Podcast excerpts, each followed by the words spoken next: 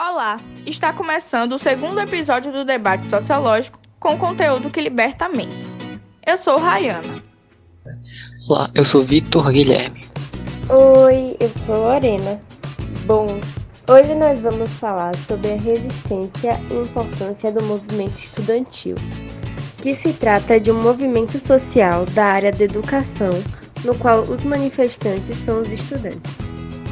Isso, o interessante é que o movimento é policlassista e constantemente renovado. Sua tarefa mais importante é a luta pela educação e pela transformação da universidade. Esse movimento teve uma grande participação na luta contra a ditadura militar, por exemplo. Neste capítulo, vamos contar um pouco de como aconteceu a consolidação deste manifesto. No meio do século XX, a polarização derivada do embate ideológico dos fatos históricos possibilitou o crescimento de ocupações que exigiam educação de nível secundário e superior. E é nesse contexto que surge a cultura jovem, ou seja, a expressividade desse grupo, aliada à tecnologia de comunicação e ao internacionalismo, provocou a fácil explosão dos seus ideais e uma tendência nítida para a esquerda marxista. Sim, exato. Nessa época, os estudantes representavam a singularidade na expressão nacional, inclusive o seu descontentamento político. Mas no Brasil, como o movimento surgiu? Aqui a questão foi mais intensa. Havia um indício da força jovem logo no século XVIII, na Inconfidência Mineira, e em 1938, a União Nacional Estudantil foi fundada para representar as pautas.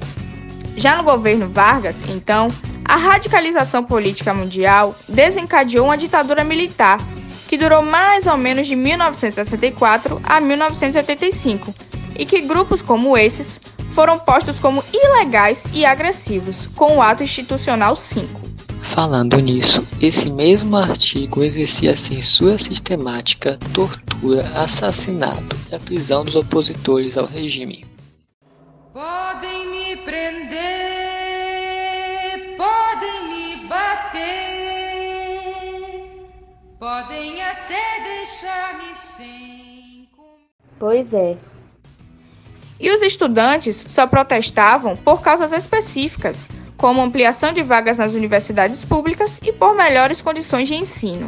Além da questão da privatização e da defesa das liberdades democráticas e justiça social. Com o fim da ditadura militar, o movimento estudantil voltou às ruas para defender suas bandeiras, que englobam a consolidação da democracia no país. E mesmo que tenha enfraquecido em termos de mobilização, a atuação do movimento estudantil não ficou apenas no passado, muito pelo contrário. Os estudantes fizeram diversas manifestações que aconteceram na história mais recente do país. Em 2013, por exemplo, eles manifestaram por todo o Brasil o descontentamento do aumento da tarifa dos transportes públicos. E é interessante pensar que essas decisões políticas atingem a todos na sociedade, direta ou indiretamente. É isso.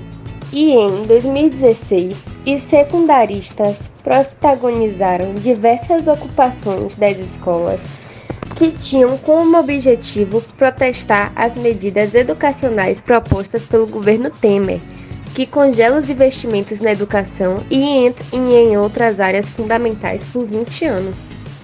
Sim, tudo isso resultou em três grandes manifestações em defesa da educação pública e contra os cortes nas universidades e institutos federais, no ano de 2019. Ah, e um fato muito interessante é que essas participações foram apelidadas de tsunamis da educação e que contou também com a crítica à reforma da Previdência.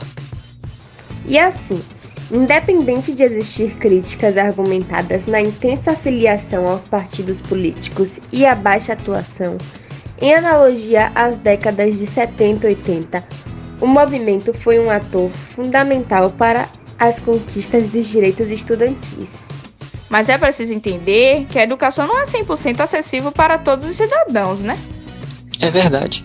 De acordo com Darcy Ribeiro, antropólogo, sociólogo e pensador, a crise da educação no Brasil não é uma crise, é um projeto.